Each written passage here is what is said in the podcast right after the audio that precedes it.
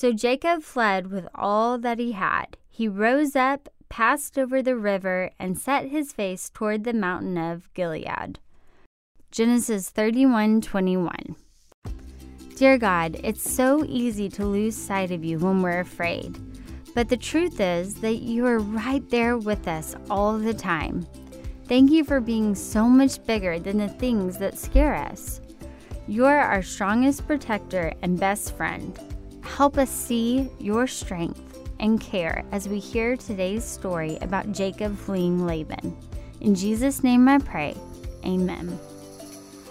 The Kids Bible in a Year podcast is sponsored by Little Passports, delivering monthly activity kit subscriptions that help kids explore the world, cultivate curiosity, and discover new interests, with hands on crafts and activities in cooking, science, crafts, and more. All with a unique cultural twist. Visit littlepassports.com slash blessed to learn more and save 20% with code BLESSED.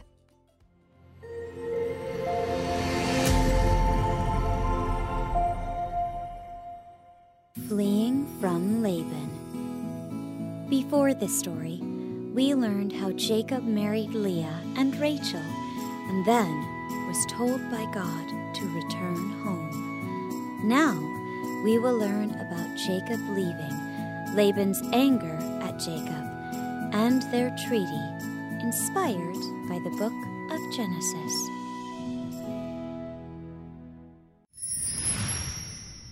Hey, it's Julia here, and welcome to the Kids Bible in a Year podcast. Today we get to hear the Bible story of how God protected Jacob when he was afraid and kept him safe from his angry uncle Laban. Are you ready to go? Okay, let's jump in. Jacob met his two wives out in the field. He told them, Your father is mad at me now. I have worked for him for many years, and he has cheated me many times. But God has not allowed any harm to come to me. He has taken away your father's livestock, and he has given them to me. Now God's angel has told me to go back to my homeland, the land where my fathers lived. Both of his wives agreed and said, Do what God has said.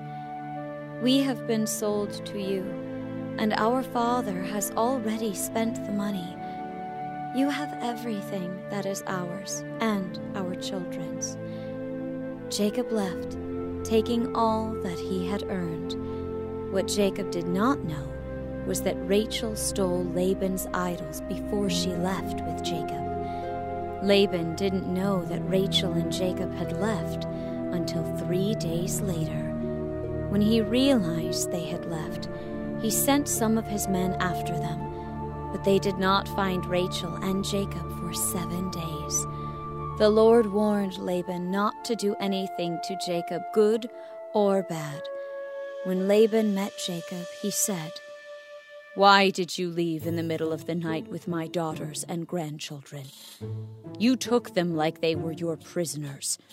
I would have thrown a send off party for you if I had known. You have embarrassed me. And if I could, I would kill you right here. But God told me not to do a thing to you. I get why you want to go home, but why did you take my idol? I did not steal your idol, Jacob said. Do you need proof? Go look.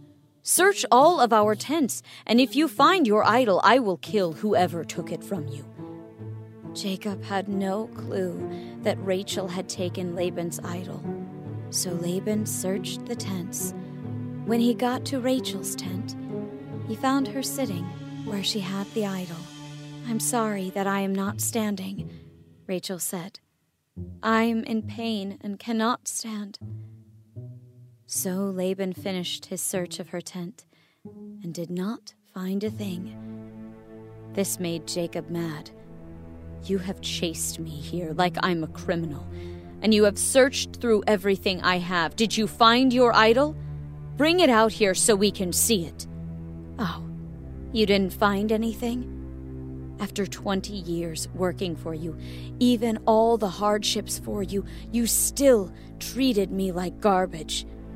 You made me take the fall for anything that went wrong. I paid for any stolen sheep, and if any sheep were killed by another animal, it all of a sudden became mine. You rewrote our contract ten times. If it wasn't for God, I would be broke because of you. All my God is doing is protecting me from you. Then Laban said, Everything that you say is yours is really mine. My daughters, my grandchildren, my sheep. But what use is any of that to me now? How about this? Let's make a new agreement that cannot be changed, and everyone here will be our witnesses. The men then made a pile of stones, and Jacob and Laban stood on either side of the pile. And Laban said, These rocks represent our agreement. Our agreement is this You will not mistreat my daughters, or take any other wives for yourself. In agreement, Jacob made a sacrifice to the Lord, and then everyone present sat down for a feast. After the feast, everyone went to bed. The next morning, Laban woke, kissed his daughters and grandkids, and returned home. Have you ever been in a chase? Maybe when you were playing a game like tag? Then you know that when you're the one doing the chasing, things aren't all that scary. You feel like you're in control. In fact, the other kids better watch out for you. But what about when you're the one getting chased? Sure, it's fun if it's a game. But then it can be scary too, right? I mean, they're coming after you. Well, imagine that same feeling, except this time it's not a game. That's scary. And that's exactly what happened to Jacob in today's Bible story. God had told Jacob to go home, He'd been living with his relatives far away from the land God had promised to him. While there, God had given him a big family and lots of other blessings like sheep and goats and wealth. But now it was time to leave, and Jacob knew his uncle Laban wasn't going to like that. You see, Laban wasn't a guy who loved the Lord. He didn't worship the one true God. Laban worshiped false gods, fake gods. But he did realize that because God blessed Jacob, Laban received blessings as well. And Laban wasn't about to let all that blessing just ride away. So as soon as Laban discovered that Jacob had fled in secret, he started to chase him. Imagine how scared Jacob must have been. Even though he had a big head start, he traveled with a big family. And if you've ever been on vacation with a big family, then you know that it can take forever to get anywhere. So Jacob knew Laban was hot on their trail. He probably jumped at every sound he heard. Oh no, what was that? I bet he held his breath every time he saw dust on the horizon. They're coming. But here's the important question Did Jacob really need to fear anything? Why not? Sure, it was a scary situation, but who was on Jacob's side? That's right, God. Time and time again, God had promised to protect Jacob. And time and time again, God had proven his promise by keeping Jacob safe. So why would God stop now? He wouldn't. Psalm 118:6 says, "The Lord is on my side; I will not be afraid." What can man do to me? What a great Bible verse. It reminds us of a wonderful truth that Jacob forgot that even when you're in a scary situation, you don't need to give in to fear because God is on your side. And once again, God proved that to Jacob when Laban finally caught up with him. The truth is that Laban was pretty angry and probably wanted to hurt Jacob maybe to steal his stuff or even take back his daughters. But none of that happened because God stepped in. He told Laban in a dream not to mess with Jacob, and God made it clear that Jacob was under his protection. and so are you. Jesus says in Matthew 28 20, Behold, I am with you always, even to the end of the age. That means you will never face a scary situation alone. Tough times may come, but Jesus will never leave you. And remember, if He is on your side, you never have to be afraid. I'm so glad you joined me today. Come back next time to hear one of the most bizarre stories in the whole Bible. It's about a wrestling match with God. You're going to love it.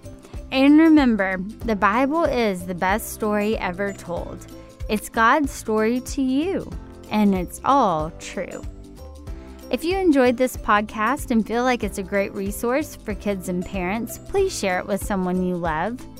Thanks for listening to Pray.com's Kids Bible in a Year.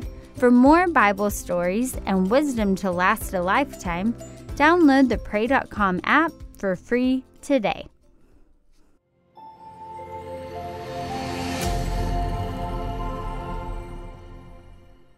Thanks for listening to Kids Bible in a Year. I want to invite our adult listeners to check out my other show, Unapologetic. God's truth on today's topics. It's unfiltered, important, inspiring, and it helps you have conversations that support you in having bold faith in a broken world. You will be empowered, excited, and inspired in your faith. I'm so excited for you to join me for Unapologetic weekly wherever you get your podcasts.